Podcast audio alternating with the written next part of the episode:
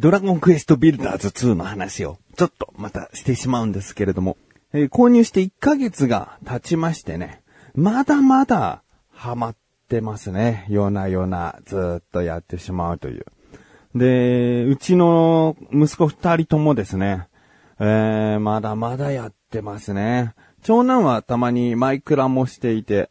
まあ、そのドラクエとマイクラの違いを楽しみつつ、二つとも同時にやってんのかなって感じなんですけど、ストーリーはね、長男が一番進んでるんですよね。で、次男はじっくり自分の作りたいものも作りながら、えー、ストーリーを進めている。ストーリーは2番目に早い。僕は一番遅いんですけど。まあ僕はさらにじっくり自分のこう島をね、開拓しているので遅いんですけど、あのーまあ次男は本当にね、今までやってたソフトで一番面白いと。まあ一番の中にポケットモンスター EV も入ってるんですけど、同率1位らしいんですけど、とにかく買ってよかったと。うーんまあ、言ってくれてね。前にも言ったけど、もう、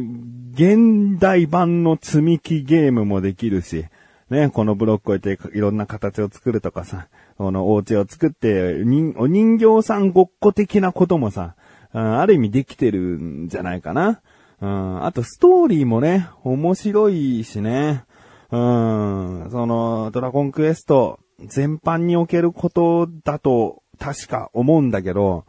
あの、いいところはね、あまり漢字を使わないというね。その、気取った感じ出さないですよね、ドラゴンクエストって。いつまで経ってもこの、昔を、昔のいいところを残しながらやってるから、昔のゲームって大体ひらがなとかカタカナだけで、こう、できてたんだけど、その分、その、今、6歳の次男がですね、文字が読みやすい。で、漢字も使ってるんですけど、必ず振り仮名が振ってある。ん、たまに間違いっていうか、ボケた振り仮名とかあるんだけどね。筋肉を鍛えることが大好きなキャラクターは言葉で最高って書いて筋肉って読ませたり、間違った振り仮名とかもあるんだけど、でも、ね、漢字にちゃんと振り仮名振ることによって、文章が読めるし、あと説明がより細かいね。今の時代の流れなのかもしれないけど、その説明が、まあ、親切だね。ゲームによるか。うん、大人だとさ、大体勘でこんな感じだろうとか、このボタン押したらこうだろうとか、先が読めてくるんだけど、だけど、ちゃんと使い方、やり方、流れっていうのをしっかりと説明する、なんか、案内みたいのガイドがこう、ピコーンってこう出たりしてさ、こうしてくださいとか、うん、そういう部分がまた、6歳の次男にもどんどんどんどんこうストーリーつまずくことなくね、進められるところなんじゃないかなっていう。うん、だから、本当に今やらせてみていいですね。2からだしね。しかもね、ビルダーズ2なのにちゃんとできてるっていう。あ一回悩んだんですよね。1からやらせてちゃんとストーリーっていうか、まあこういうことなんだよっていう流れ、ドラゴンクエストを知ってるわけじゃないからさ、ドラゴンクエストならではのルールってあるじゃん。最初はヒノキの棒から始まってとかさ、まあ今回ビルダーズで出てこないけど回復魔法はホイミで初めに覚える攻撃魔法はメラでとかさ、なんかそういうドラゴンクエストの基本っていうのを知っておかないとちょっと、ビルダーズ2から始めるのは難しいかなと思ったけど、そんなことなくね。すげえやってるっすね。あまあまあ、まだまだハマっていきそうな自分がお送りします。菊池のなだらか向上心。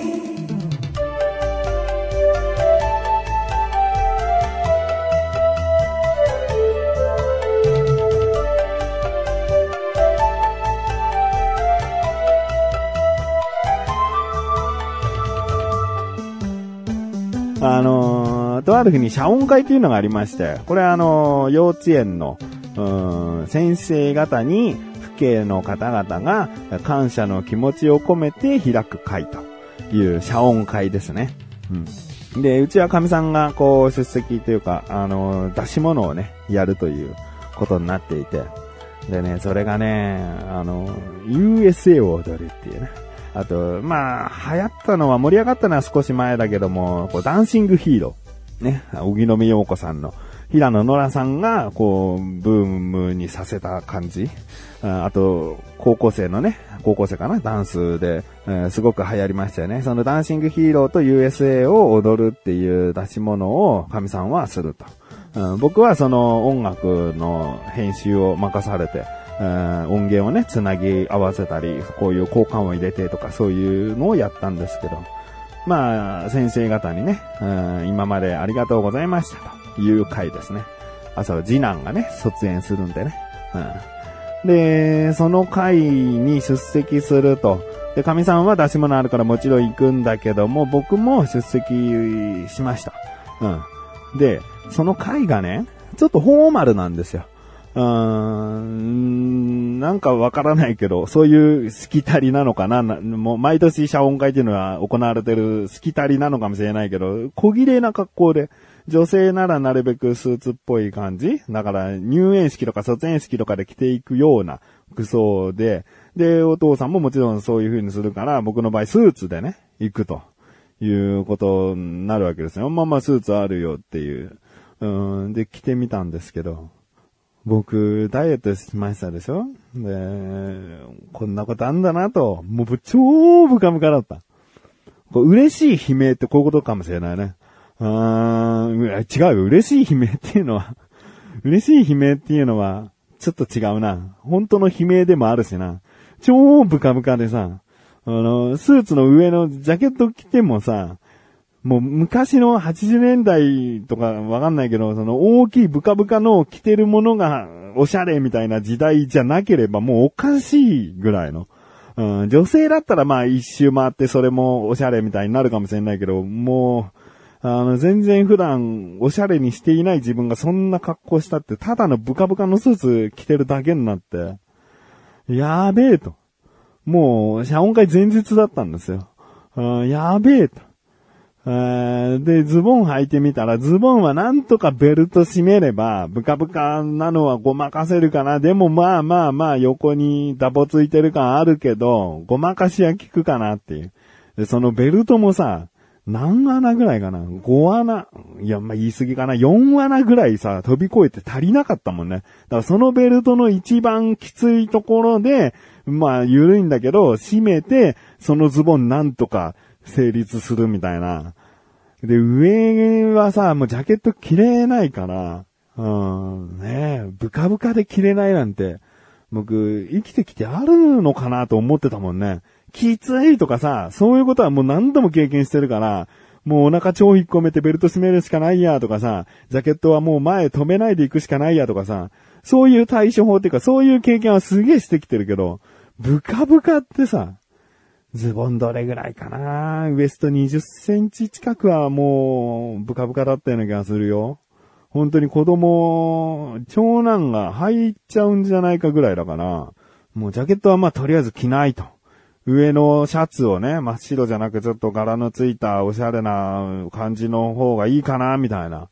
うん、それでなんとかね、あの、しっかりとしたスーツ、ビシッじゃないけども、まあ、フォーマルっちゃフォーマルかなっていう、下ダボダボなスーツのズボンに、上、柄のついたシャツにして、もう少しでもビシッと感出すためにもう一番上までボタン閉めたね。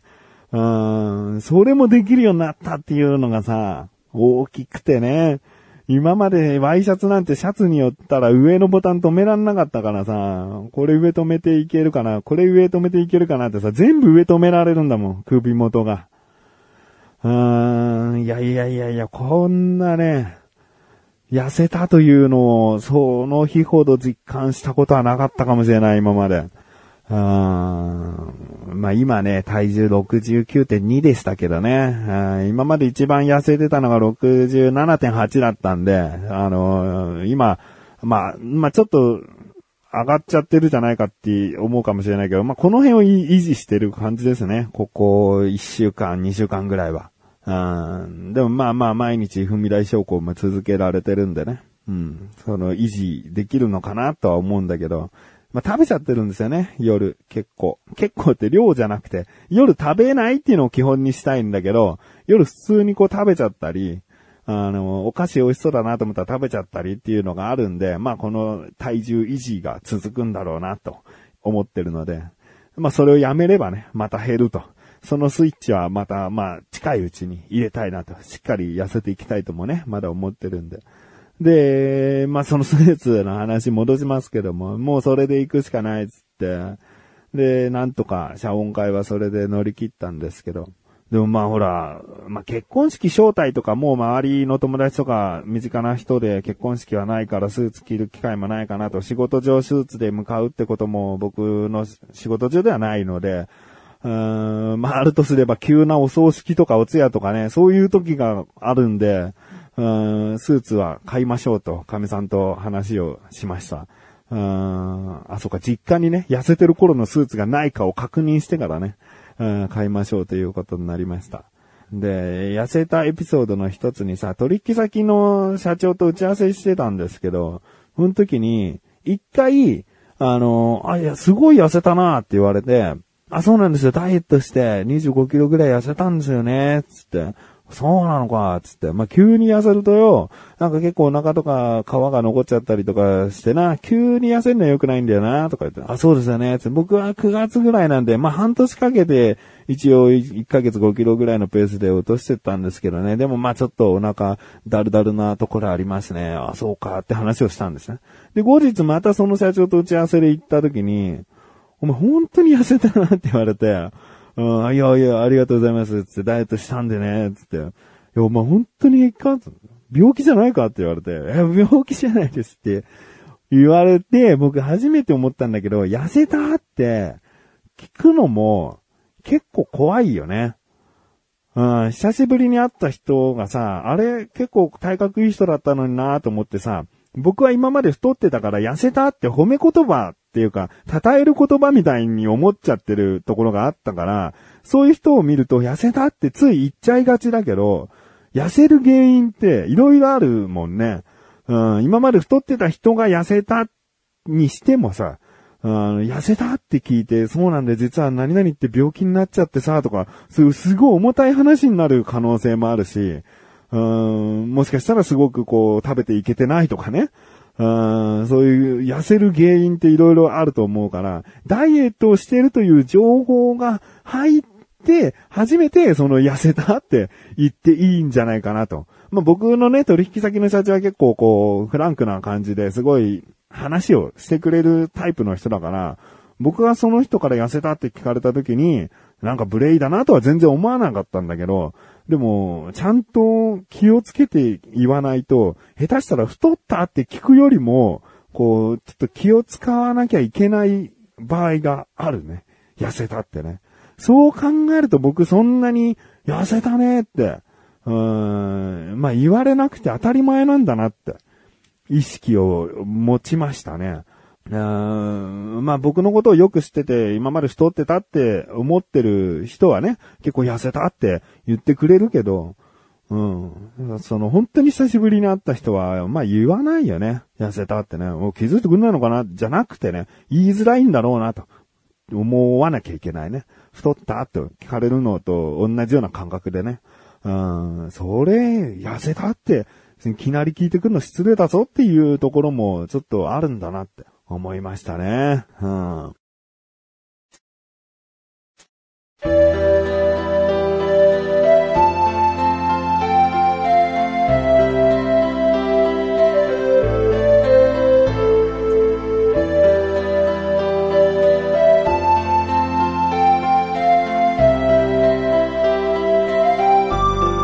エンディングですそしてすぐお知らせです。このなだらかご女子が配信されたと同時に更新されました。菅井菊池のコンビニ侍聞いてみてください。今回僕からのおすすめ食品でセブンリーブズさんで買ってきた冷凍食品のピザなんですが、僕はこれを一口も食べたことがない。だけど、あえて菅井に持ってきた。うん、おすすめとして持ってきた理由があります。気になるという方ぜひ聞いてみてください。その後、菅井に、うん、まあバレンタインとっくに過ぎてますけどね、チョコレートな何かをちょっとチャレンジさせてみております。まあ、嫌いな食べ物というのはどういう風に捉えるべきなのかみたいな話してるかな？確か。どうかな？えー、これまた気になる方はぜひ聞いてみてください。ということで、なだらか今年は毎週セーブ更新で、それではまた次回お会いで、菊池処理したメガネたまりの周りお疲れ様で